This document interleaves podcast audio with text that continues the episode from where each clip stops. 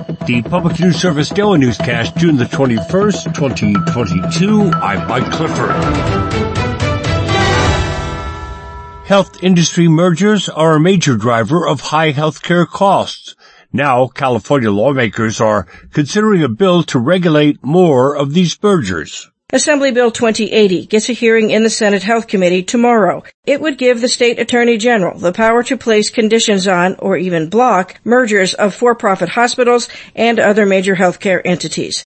The California Hospital Association opposes the bill, arguing that it would give the AG too much power and stifle many types of care arrangements. But Anthony Wright with the nonprofit Health Access California says more protection is needed for consumers. This bill goes to the heart of why healthcare costs are so inflated, and it makes sure that there is public oversight so that access is preserved and costs are not inflated as the health industry consolidates. I'm Suzanne Potter. The bill also includes an appeals process if a merger is denied. Now to Wisconsin, where the Democratic governor ordered the Republican-controlled state legislature to convene tomorrow to vote on repealing Wisconsin's pre-Civil War abortion ban. Democratic Attorney General Josh Kaul says laws that have gone unenforced for a long time could eventually become invalid. He says he won't enforce Wisconsin's 1849 ban, and the policy will likely face lawsuits if Roe is overturned. We are in a process right now of evaluating what the different legal options are in the state, but who files those or what the exact uh, arguments raised are, I can't say at this point.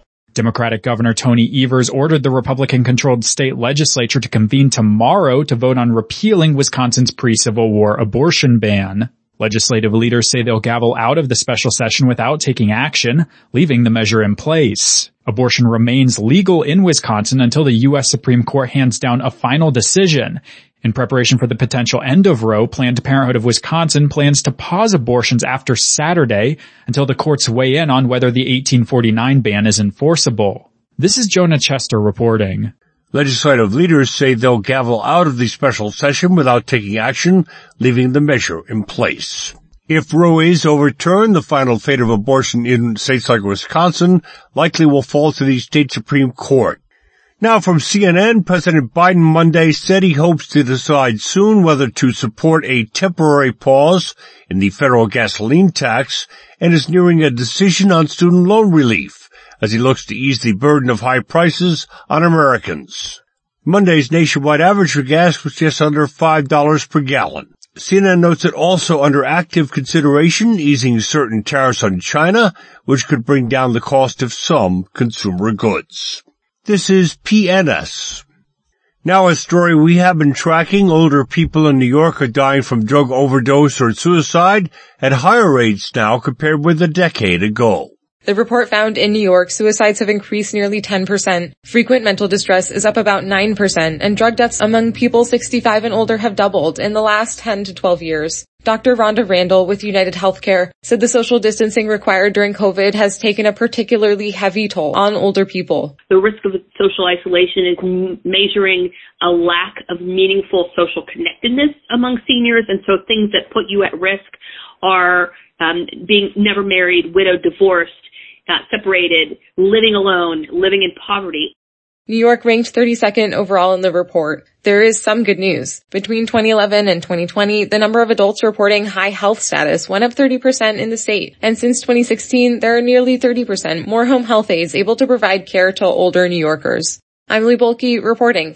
And environmental groups are pushing for changes to North Carolina's industry permitting process, which they say does not account for the cumulative impacts of environmental pollution. People exposed to multiple chemical and environmental stressors tend to have higher rates of heart disease, cancer, diabetes, and other health problems.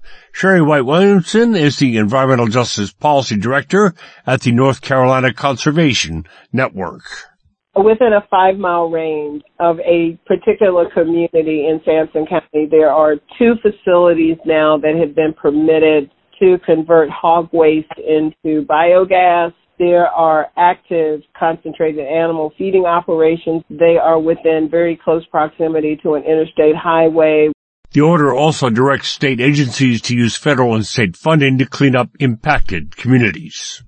Finally, Mike Moen tells us at the end of this month, waivers that allowed the federal government to provide free school meals to all kids will expire. Temporarily removing income requirements allowed families negatively affected by the pandemic to access these meals during school and over the summer.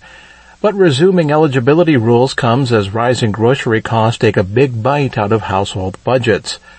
Annette Hacker of the Food Bank of Iowa says it's especially hard on families with earnings barely above the income threshold. With rising food, fuel, and housing prices, it's become more and more difficult for families, working people to afford food. For households with kids who don't qualify for free or reduced price meals, they can research local pantries, including ones tied to schools, through the Food Bank of Iowa website. This is Mike Clifford for Public News Service, member and listener supported, heard on interesting radio stations, your favorite podcast platform, and you can find our trust indicators at publicnewsservice.org.